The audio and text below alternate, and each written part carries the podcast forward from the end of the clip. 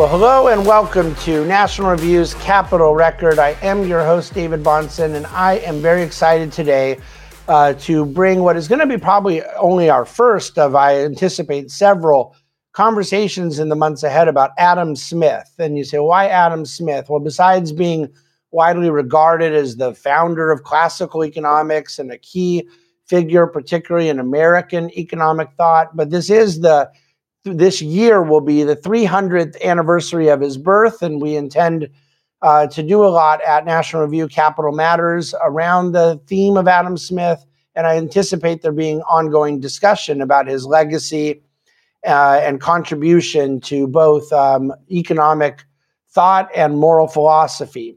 Uh, but the, our, our guest today has just written a brand new book called Adam Smith's America. Uh, her name is Dr. Glory Liu, and she is an intellectual here in the United States uh, that is, in my mind, a very gifted writer who has done a wonderful job historically unpacking a lot about Adam Smith and a lot about the way in which people throughout American history, from the founders uh, throughout the 19th century, throughout 20th century, even into modern day, whether it be political or academic, different ways that people have interpreted and understood Adam Smith and exploring um, how that came to be. So, Adam Smith's America by Glory Liu.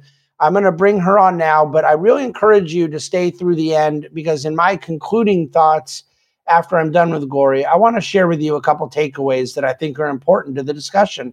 With that said, let me bring on our guest. So, with that said, allow me to introduce a first time guest to the Capital Record, someone I'm really excited to have a conversation with. She was responsible for my very first book read of the new year.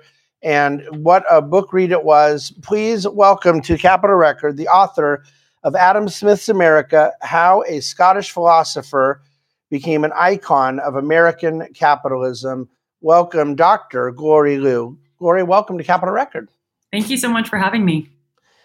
Um, it was, uh, uh, I don't know if they're going to have it posted or not by um, the day this podcast post, but the Acton Institute um, had asked me to review your new book, and I have since done so and uh, re- reviewed it quite favorably. Um, but the uh, introduction to you came through this new book, and I'm really pleased that it did and grateful that you're joining us here on National Review's Capital Record. But maybe we can start off in this uh, year in which uh, Adam Smith will turn 300 years old. Um, what made you take on the task of writing a book about Adam Smith's legacy in American economic thought? So I started this project as a graduate student when I was doing my PhD in political science. I'm a political theorist and, polit- and intellectual historian by training, and I had encountered Smith through various studies in the history of political thought. And in my field, Smith is really known as this Enlightenment thinker who wrote a number of works, not just The Wealth of Nations, but also The Theory of Moral Sentiments. And I had also started exploring a lot of the recent scholarship that was characterizing Smith um, as somebody who cared deeply and was very concerned with themes like corruption and inequality and poverty and justice. And that struck me as really unique and very different from the popular perception of Adam Smith as this icon of laissez faire economics. The, the, the Adam Smith that you often see caricatured in think tanks, in public discourse, and headlines and whatnot. And um, you know, somewhere along the way in my graduate studies, there's a story of a kind of um, abandoned dissertation project, for instance. I'll maybe save for another conversation.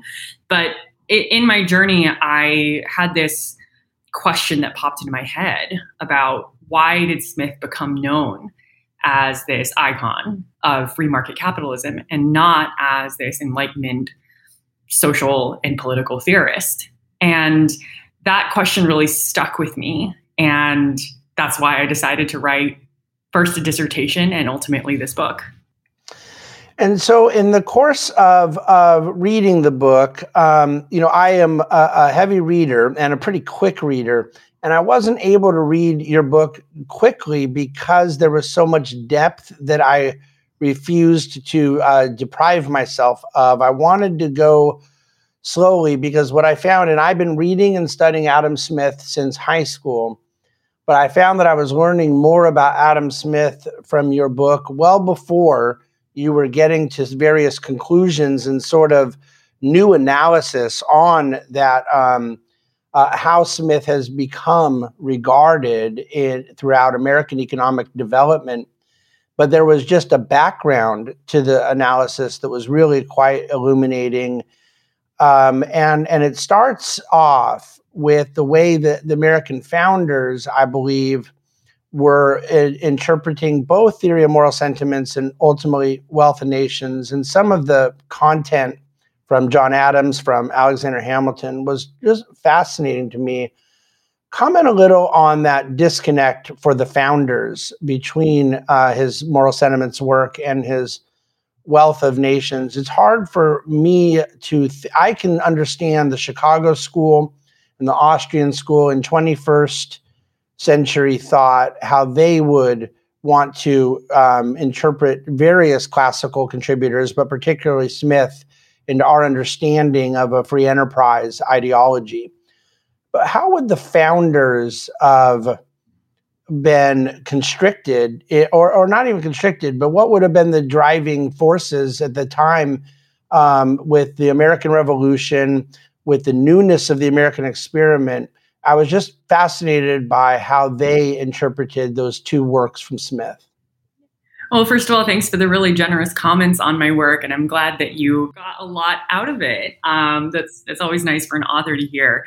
Um, writing the chapter on the founding era was one of the hardest chapters to write not only because the the work on the american enlightenment period is so vast and so rich and so detailed and so thoroughly trodden but also because i had to do a lot to set readers up to shed their expectations of what Smith's works are about. As you alluded to, a lot of people come to Smith through the lens of what is now known as you know kind of modern neoclassical economics. And so we, we we assume that smith is writing an economics textbook as if we were reading any other textbook for our classes in economics today. And that's not what smith was doing in the 18th century. The Theory of Moral Sentiments is published in 1759, and it's making a contribution to a wider debate in moral philosophy at the time. Are humans naturally vicious, or I mean, naturally vicious and selfish, or are they naturally altruistic or benevolent? Sorry, I'm stumbling over my words here. I, I assure you, not yeah. enough caffeine. Um, or um, um, the the question of um, whether morality is properly grounded in reason or in, or in sentiment. That's what the theory of moral sentiments is doing. And Smith is responding to his teacher, Francis Hutcheson, as well as his best friend and chief intellectual locutor, David Hume, the Anglo Dutch satirist, Bernard Mandeville, right? There are just a host of characters who are shaping the debate around moral sentiments in the 18th century. And The Wealth of Nations is contributing to a very a re- relatively new discourse called political economy. And political economy at the time the founders are reading The Wealth of Nations in 1776 and afterward is not what we think of as classical economics, even though Smith is considered the founder of the field of classical economics. I think um, one of the one of the like best shorthand ways to think about how the wealth of nations would have been read in the 18th century while smith was alive right, by his immediate audience is more like a conduct book for statesmen for elite men in power who have access to um, shaping the institutions that would govern the state so you have your alexander hamiltons your james madisons your thomas jeffersons reading the wealth of nations as a, a guidebook for how to manage the pocketbook of a new nation. And what the Wealth of Nations provides for American readers at the time is a very enlightened way to think about not only national wealth, but the management of a new political economy. The, the, the dominant questions for Americans right right after they gain independence and they're establishing a new nation is whether the country is going to go the route of Great Britain and become a nation of manufacturers and international traders, or whether they're going to kind of maintain this idyllic view of being an agricultural republic of self sufficient farmers. And so, on the one hand, you have people like Alexander Hamilton who are advocating the former view. And on the other hand, you have people like Thomas Jefferson who are advocating the latter view, right? Being a kind of republic of virtuous farmers and and the wealth of nations is this wonderful book a written in english so that people yeah. who don't speak french and read the works of french political economists can access different and competing views of political economy and kind of managing a political economy so they're not only getting information about competing views but they're also getting smith's views on the relationship between um, kind of commerce, manufacturers, and agriculture. And that's where Alexander Hamilton finds the best uses of Smith, right? He's using Smith's theory of the division of labor and how kind of the um, benefit to um, national wealth is increased because manufacturers benefit as well as farmers, right? It's not the kind of narrow minded view that the physiocrats hold that national wealth only comes from the agricultural produce of the land, but that manufacturers and agriculture benefit together. And so he has this vision for the American political economy that's really grounded in not only a new theory of how national wealth is produced, but also a, a, very kind of like activist vision of what the government can do in order to enhance um, d- domestic manufacturers. And that's a very, very different view than somebody like Thomas Jefferson. So that's um, that's kind of how how is it is it safe to say that that some of the tension in the way um, competing founders like Hamilton and Jefferson interpret and appreciate Smith. In other words, they both have an appreciation for Smith, but maybe with a different agenda and the way in which some founders appreciate Smith is reflective of that very underlying tension between, let's say, Northern manufacturing oriented, British friendly economic um, biases from Hamilton, more finance friendly and, and whatnot, versus the agricultural centered Jeffersonian vision of American life.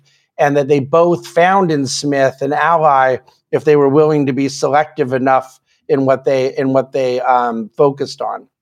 Absolutely. And I think that that's a really important pattern that you've observed that carries through the reception of Smith all the way through the present day. Right? That people can come yeah. to Smith with their pre cooked ideas of what the American political economy ought to look like, and they find the resources in Smith to support that view.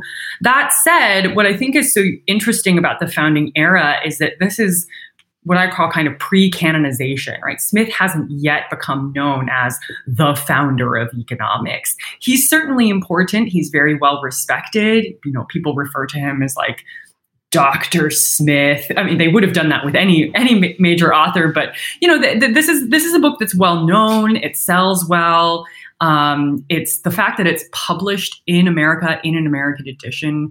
Um, I believe in 1797 is is evidence that you know this was a book that to to to like worth undertaking the massive risk uh, for producing and publishing an American edition for with the hope that it's going to sell really well. So so it's it's in the American consciousness. And when I say American consciousness, it's really I'm, I'm talking about kind of the like the political and intellectual elite in the founding era who have access to not only traditional forms of political power and governing the state, but are also shaping the kind of intellectual agendas teaching classes in moral philosophy and political economy at universities. Um, and that's where maybe the theory of moral sentiments comes in a little bit more. Well, you you have a line um, about uh, the way some of these things were being in, uh, received that I wonder if it is more broadly telling, even of the whole way the Scottish Enlightenment was being received by American founders. You said that they were searching for moral instruction that was independent of theology. but supportive of religion, scientifically derived and straightforwardly practicable.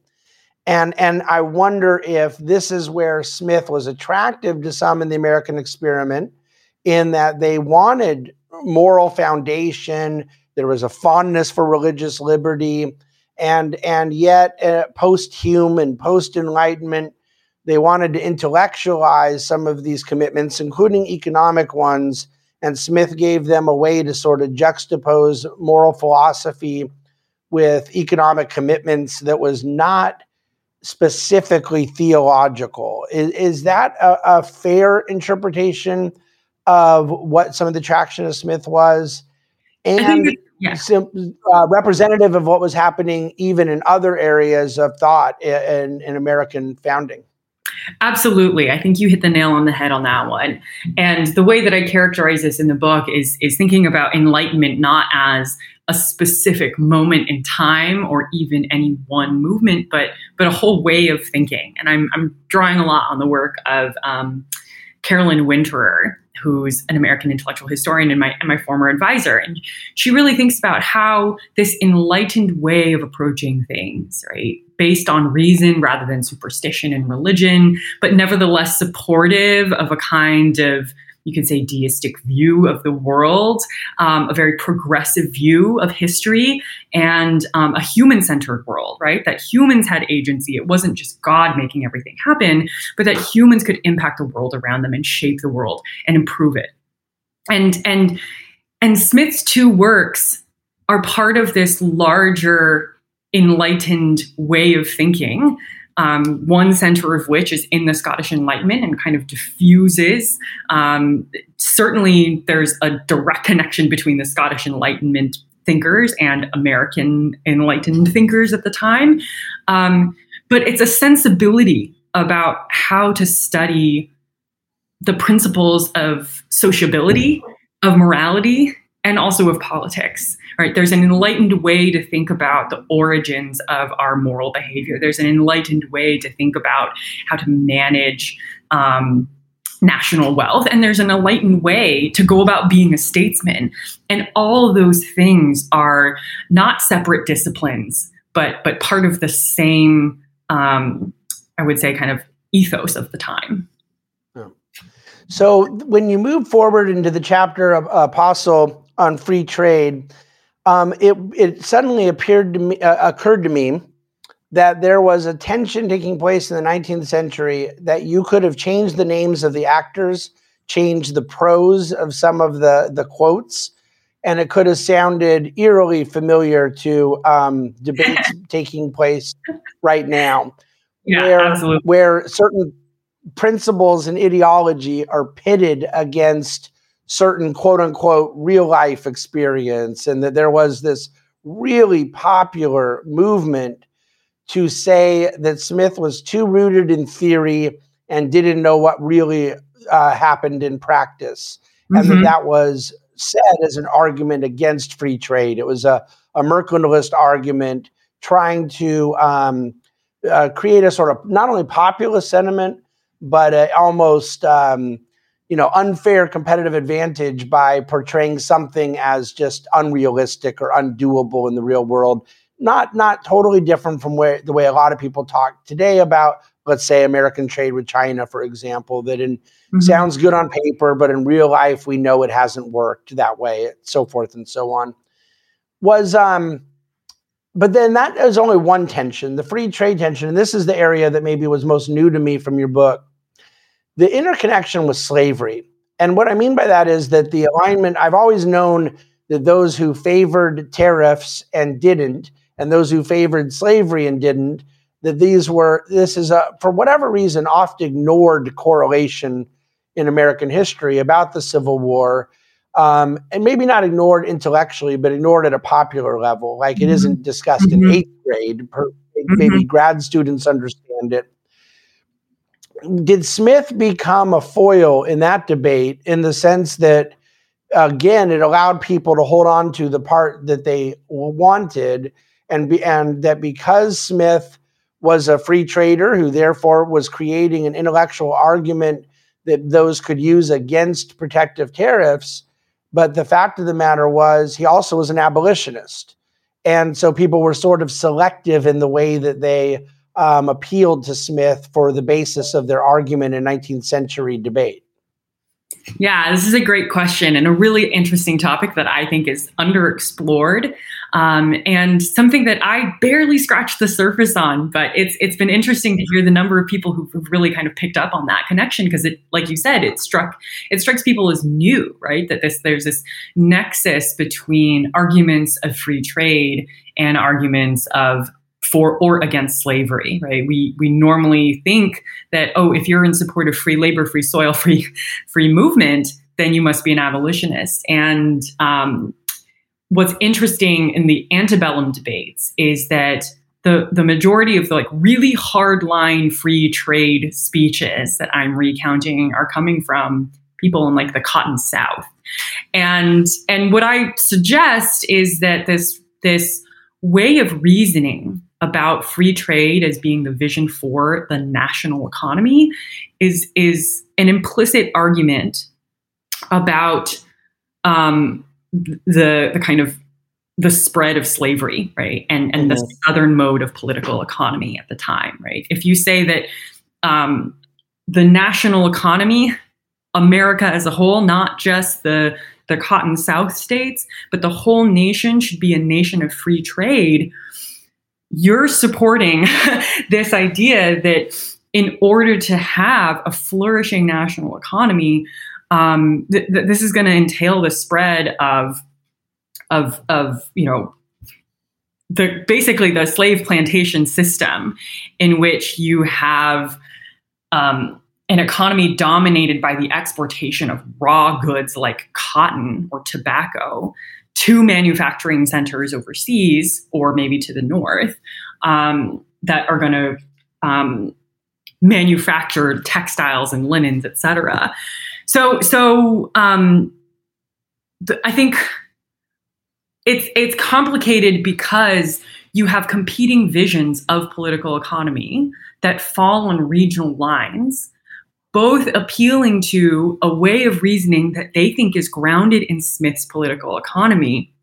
And it skirts around or intentionally occludes the issue of talking about slavery. Right? So, um, another way you can think about this is that political economy becomes a way for competing positions to um, basically talk about their vision of the national economy without talking about slavery.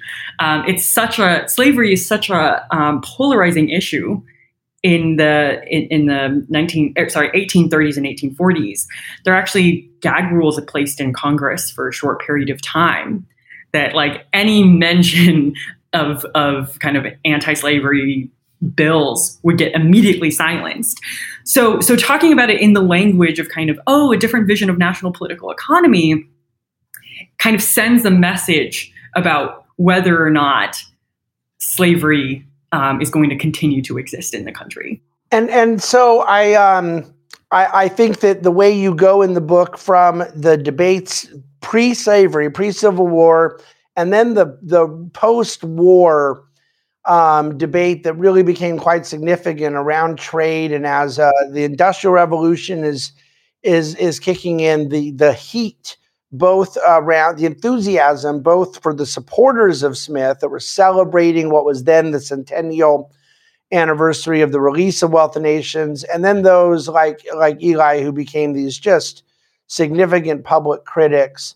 All of a sudden, the book goes into just this mode of um, revealing the underlying tension and the selectivity of interpreting Smith, those biases on steroids and and the key the area what you I loved this this notion the French connection thesis that there had been a um, separation uh, um, between theory of moral sentiments and wealth of nations um, that that uh, Smith had somehow shifted away from moral philosophy.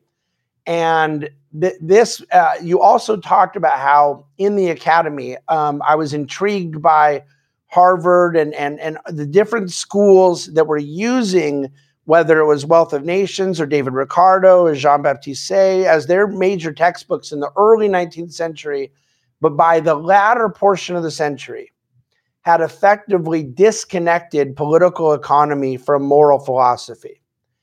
And for myself, so I'm throwing my own biases because so far I'm just an objective interviewer, but I'm one who is a deep, committed adherent to free enterprise who deeply believes it needs to be connected and ought to be intertwined with an anthropology and a moral philosophy.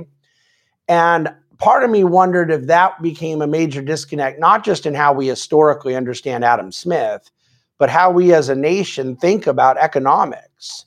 That that academic disconnection of moral philosophy from political economy was not merely interesting as what it does to Adam Smith, but what it does to our nation's relationship with these disciplines. Maybe talk about that a little bit. Yeah, yeah, that's a really, really great point, and you put it so nicely. Um, this is a really complicated question. There has been a movement recently, at least from my view, a, a big push to reintegrate economics with political economy or the mushrooming of programs in politics, philosophy, and economics, or ethics and economics. And I think it speaks to that. Um, that that instinct that you have, right? That that economics somehow needs to be moored in an ethical orientation or a more um, a, a, deeper study in, like you said, anthropology, moral philosophy, psychology, um, sociology, etc.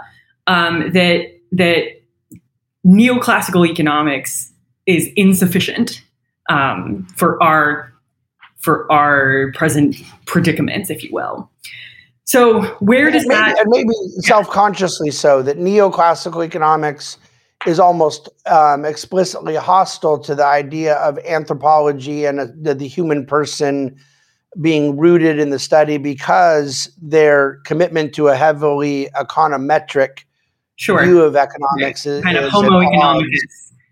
Yeah, yeah, and and I think you're absolutely right to suggest that a not only is there a longer history of this debate and a much longer history of the entanglement and ultimately disentanglement of economics from its umbrella discipline moral philosophy but also that Smith somehow can serve as a useful foil for that disentanglement, right? That here is somebody who wrote a book on moral philosophy and also a book on political economy. He saw the two things as clearly related, therefore, so should we.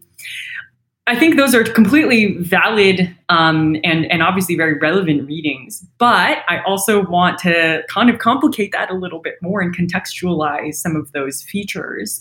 So, in the beginning, in the beginning of academic political economy, which I talk about in um, some of the some of the bits in the founding chapter, but the chapter after that, kind of on the rise of academic political economy in the early 19th century, this idea that political economy is a branch of moral philosophy is not the same thing as saying political economy is ethics or is ethical, but rather that instruction in the science of political economy was seen as a form of moral instruction and moral elevation. Back in the day, the only people who were going to colleges and universities were the, the elite, the educated men who would eventually become statesmen or lawyers, ministers, educators, right? They're elite they're going to elite institutions to basically become the elite. And it was seen as absolutely necessary for them to kind of learn a form of moral elevation through through whatever discipline they were studying, whether it was theology or political economy or moral philosophy, or back in the day, a, a, field called intellectual philosophy. So if you look at a textbook like Francis Wayland's Elements of Political Economy, published in 1838, you'll see these references to things like, you know, studying political economy basically reveals God's kind of perfect ordering of the world, right? It was basically another way to kind of access um, access religion um, through a kind of secular means. So I think what I'm trying to say here with all of these examples is that thinking about political philosophy as enmeshed with moral philosophy is not necessarily the same thing as thinking that somehow political economy is always um, ethical but that it has a kind of very specific historical meaning when we when when you look at its origins especially in the 19th century now that that begins to that begins to change right mid 19th century, especially at post kind of 1865, you get um, increased disciplinary specialization. So political economy starts to separate itself from that kind of like moral elevation view of the world. Um, and and more towards things that are very very practically oriented like railroads and labor movements and tariff history um, trade so you get with increasing specialization, you also get professionalization and a much more self-conscious view that political economy is this modern science. It once had its origins in, in moral philosophy, but no longer needs to. And um, then there's an additional debate about whether political economy should have um, as its mission the kind of like abstract, formal, and um, a kind of like theoretical approach to understanding the laws of economics versus a much more kind of historical, you could say inductive, with a social ethical orientation towards solving real problems. And that's the debate that I chart in that chapter that I think yeah. you were res- referencing, right? With like Richard T. Ely and yeah. Ed, um, Edwin Robert A. Seligman, right? This cohort of students who go study in Germany and they come back and they have this very um, strong, like, socialist orientation towards economics. And I say socialist not to mean kind of Soviet command style economics, but that the unit of analysis for these economists is society as a whole rather than the kind of economic atomistic individual. So this becomes a big debate in American economics in the late 19th century, right? About how to do economics. And there's certainly normative content at stake, right? There's um, what's at stake is really like what should the field of economics be doing? And how should we go about doing it? And that i think shapes how they're reading smith at the time. But it seems to me that that debate that you so um, clearly lay out and it's fascinating uh, particularly in the german school um, in the 19th century and so you're right there is a, a socialist adaptation, but the word is a bit less pejorative philosophically yeah. than to where we go in the 20th century mm-hmm. and less totalitarian.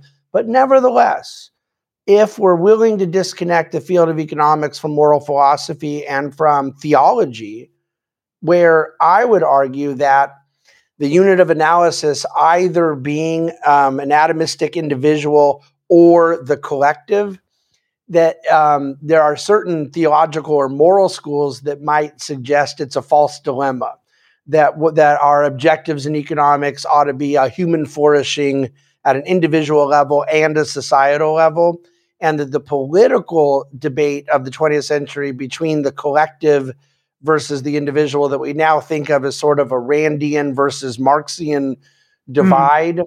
that really that was a natural progression in their debate because of the fact that it was rooted in this ultimately moral or or philosophical disagreement and and that what the German school was debating and how they they uh, absorbed Smith um, and and getting to that place of unit of analysis as you say being the society the collective versus the individual it was really re- revealing of a fundamental anthropological difference that perhaps everybody being so selective in how they um, utilized Adam Smith left them without a way to combat because uh, the, the, they had abandoned the discussion of true moral philosophy. Yeah, and and the um, the readings of Smith that emerge from this period are really interesting because on the one hand, you have this moment of intense like uh, scholarly flourishing in terms of their approach to a really historical version of Adam Smith, right? So they're no longer using Smith just as a puppet for free trade, which is that whole process that we talked about earlier, right? Like Smith suddenly just becomes a mascot for free traders, um, the kind of tagline. And, and I'll I'll use your own I'll use your own verbiage from from the book because I think this is ultimately the the uh, great summary takeaway of what the mm-hmm. book is posing is that modern appreciators of Adam Smith have to ask is Smith's value symbolic of laissez faire, free trade, etc., or is it objectively historical, linking moral philosophy and classical economics? And that is sort of the underlying tension that your book explores. Yeah, yeah. Um, and what's interesting about this late 19th century moment, right, with this kind of new generation of progressive economists coming back, you have this moment where, on the one hand, um, there's there's an intense in, intensification of interest in Smith as a historical object, right? They're trying to show that, like, against these shortened, foreshortened versions of Smith as a mascot of free trade, he actually was a historical thinker. He didn't think that laissez-faire economics um, would always work. That's in fact, he, you know, he's not a kind of doctrinaire advocate of laissez-faire, and that in fact he was um, a very humanitarian thinker.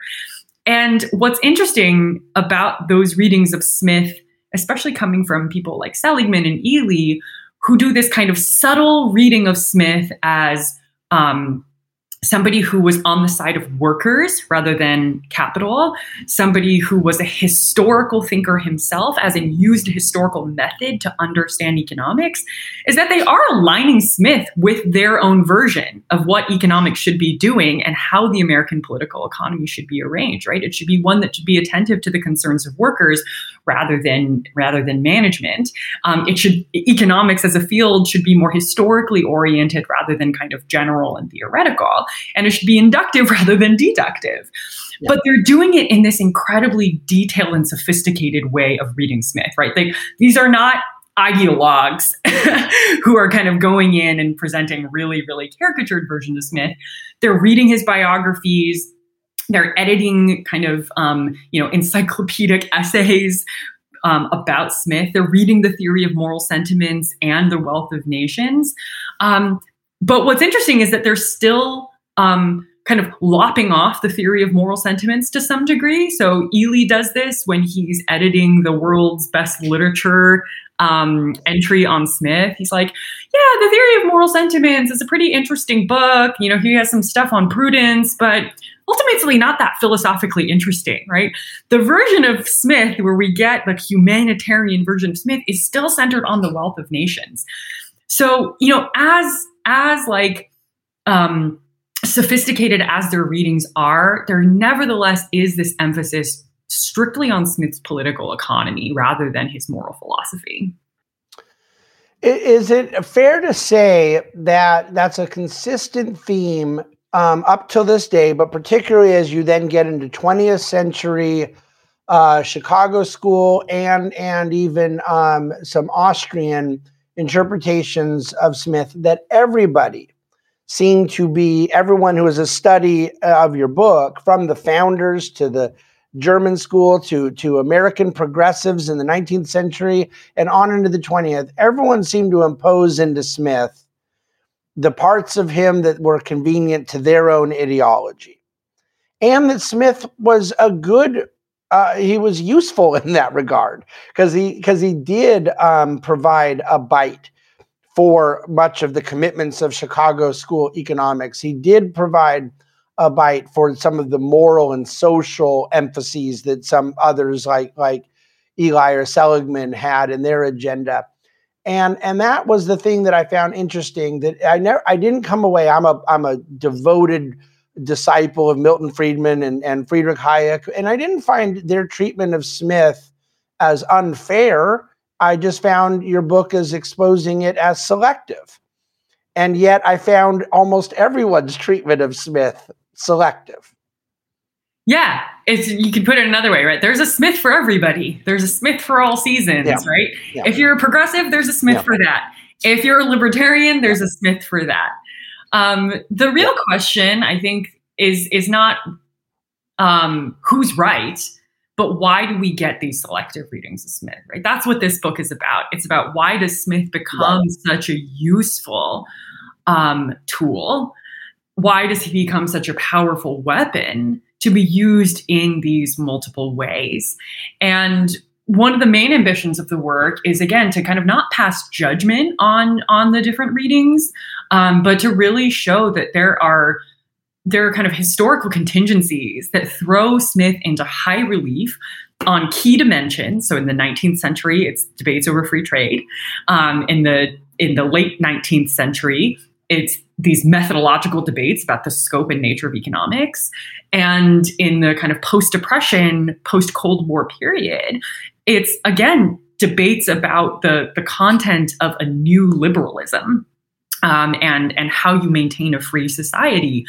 Um, that that throw certain aspects of Smith into high relief that allow certain groups of people, right, like maybe it's the Chicago school in the post depression and post war period, to really latch on to a particular selective dimension of Smith and then and then really elevate that to kind of a, a, um, a very um, salient reading of Smith for their time. And, you know, I, I try to be very careful about being as kind of historically set, treating treating all these different readings as kind of historical creations rather than as things that I'm trying to you know pass judgment on or adjudicate. Mm-hmm. Um, it's been interesting because I think certain readers think I'm too critical of the Chicago school. And then other people think I'm like not critical enough, right? because they really think that the Chicago school did a ton of violence to Smith and they're obviously wrong. And how could I possibly treat them so charitably? And then other readers think, well, obviously the Chicago school is right. yeah. Well, and I, I think um, I don't know if you saw the the treatment National Review has given so far in in response even to the Wall Street Journal's treatment but much like your point of some of these commentators throughout history on Smith, the modern commentators on this development and this historical study that your book is about, they have their own biases and agendas and whatnot. And what I'll tell you from my vantage point, being more of an ideologue than a historian on it, is I think the historical aspects and study of how Smith has been understood and interpreted shed light on where we still have issues to wrestle with ideologically. You didn't yeah. deal much with Menger, but you did a little. And and and it was very telling because myself, as someone with strong Austrian sympathies, um, I've always felt that the hole in the Austrian understanding of human action and praxeology is epistemological. That there isn't enough d- diving into the foundations of this morality or, or, or knowledge that um, is necessary philosophically to formulate an economic worldview. And, and so this disconnect between moral philosophy and political economy that we're dealing with remained a hole even for those that were were asking for a greater understanding of human action, from Menger to von Mises to Hayek and and so while I'm sympathetic to where they were going economically, I, I think it exposes a, a kind of shortcoming. Um, it, again, resolving some of those either epistemological or moral questions. And the and the Chicago school, I, I think the way you did it was very fair. It didn't seem to me you were passing judgment, but it was historically noting um, that there is a portion, like you say, a Smith for everyone. there is absolutely in Smith an incredible foundation that could be used by much of the presuppositions of the Chicago movement, but they may not want to have to interact with theory of moral sentiments to the same degree. And and what I hope comes out of the book is sort of the way you concluded it. Um, I'm pretty sympathetic to where Arthur Brooks went with things. And I certainly believe Gertrude and, and Irving, um, and referring to Irving Kristol, that they were exposing um, a real need for where conservatism or, or free market orthodoxy is, is going to have to go to, to ultimately wrestle with some of these great moral and social dimensions. I, I just think that everything that people were debating for 200 years is still on the table now and having a historical reality about it, as your book is, seeks to do a Smith, can only help facilitate that objective.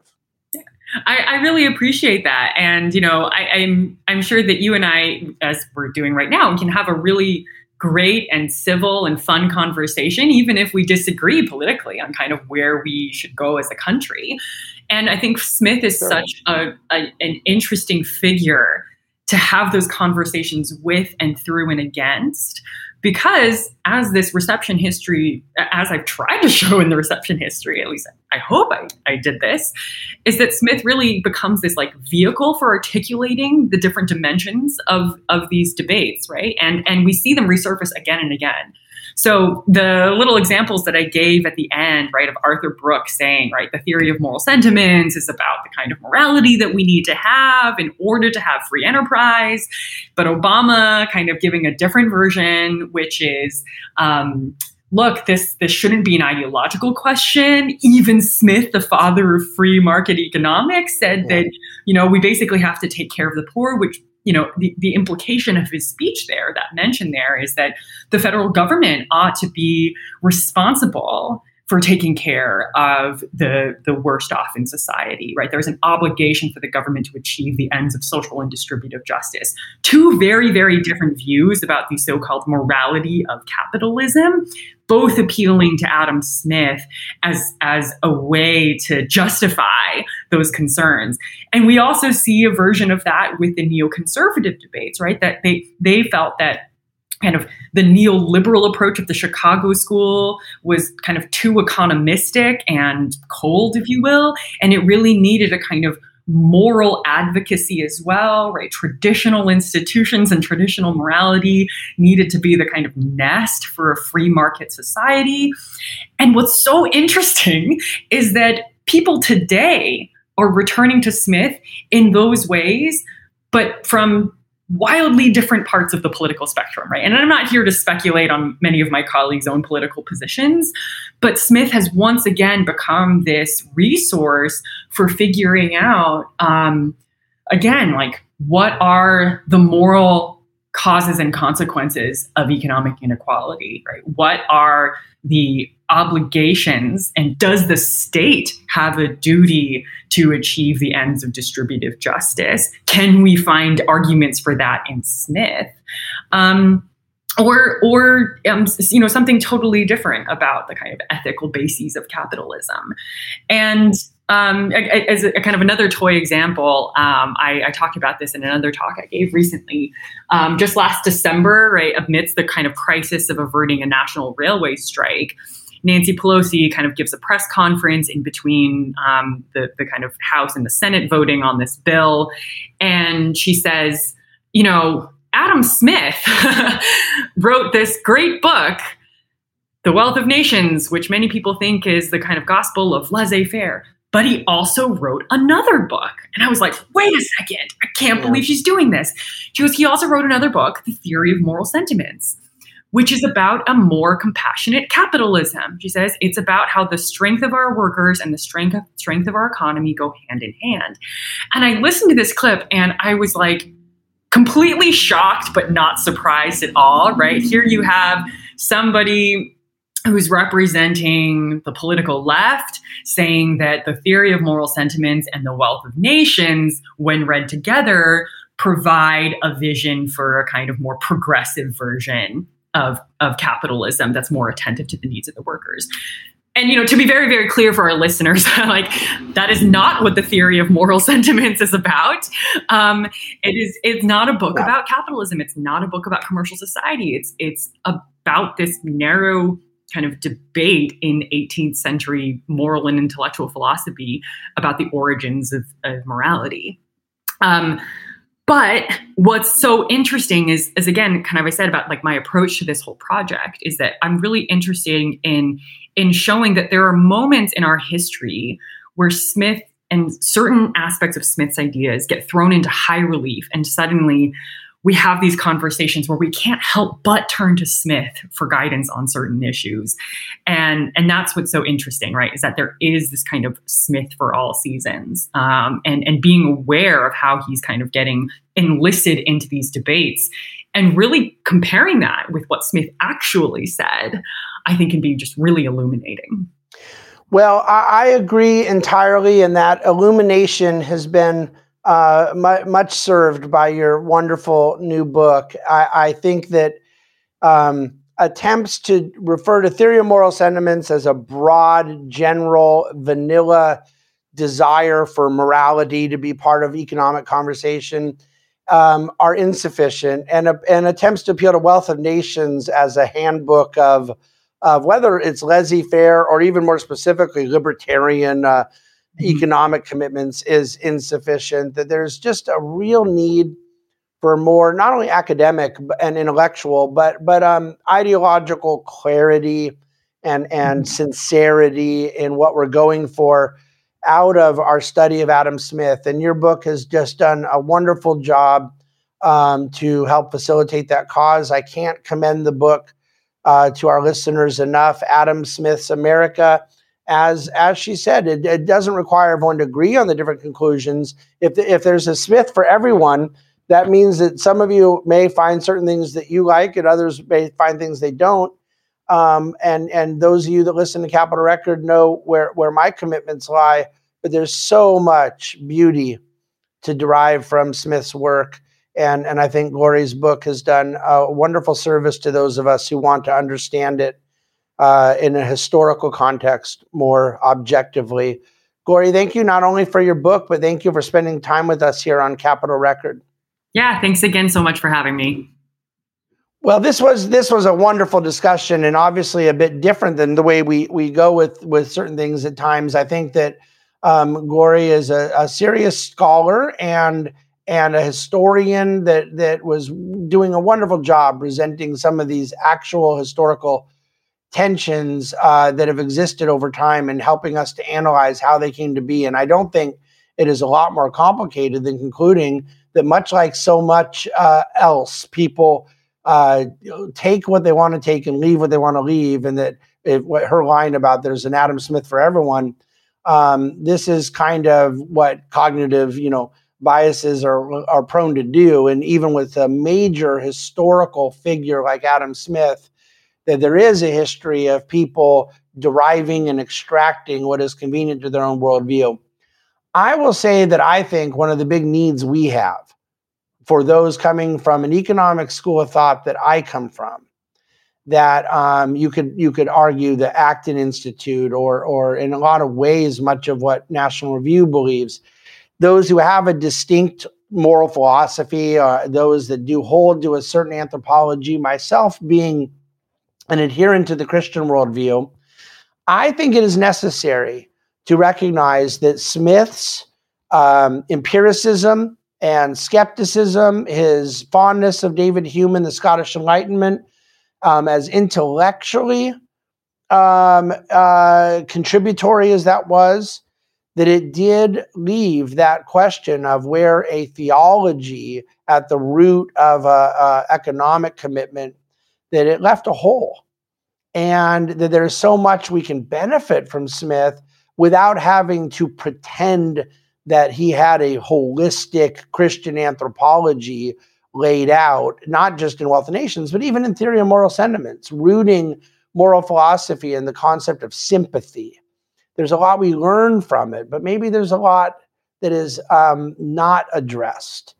And that uh, more holistic uh, development of, of Smith's thought would be useful, including at times a critique. I think that historically, the desire to separate in the academy, in higher education, to separate an understanding of the economic social science from ethics and moral philosophy was disastrous. That could you could view it as a turning point in the way we understood economics, and that the Austrian school's proper commitment to an a priori understanding of human action at the root of economics but doing so without a distinct epistemology, a theory of knowledge that could be rooted to a biblical anthropology, I think was a very bad idea. That and not because it was wrong, but because it was incomplete. It did not um, root itself in a thorough enough foundation that would allow us to um, ultimately have the right critique against Marx and the right critique against Rand. And that's where I think we stand now. So much to benefit from in the historical study of all these people. I, I am as big a Friedrich Hayek fan as one could be. I'm a big as big an Adam Smith fan as one could be. But we have more work to do and we don't need to be selective in our understanding of some of these great historical figures. We can be comprehensive, uh, understand and appreciate the whole historical context, but then look to do better. Look to do the additional philosophy, the additional economic analysis necessary um, for e- even more comprehensive application into our aim, which is human flourishing that that tension that the German school wanted to create with Adam Smith, that there is on one hand those committed to an atomistic individualism, and on the other hand those that want the collective to be the unit of analysis in in social and economic study. That ultimately only our anthropology that recognizes the human person as being uniquely dignified as a creation of God and recognizes the social and communal aspect of um, human nature. That only that anthropology is equipped to to synthesize this tension and put forward a proper economic application uh, to meet the needs of the human race. Thank you for listening to Capital Record. Thank you for your um, careful attention to all the things we care about as we go forward seeking a free and virtuous society.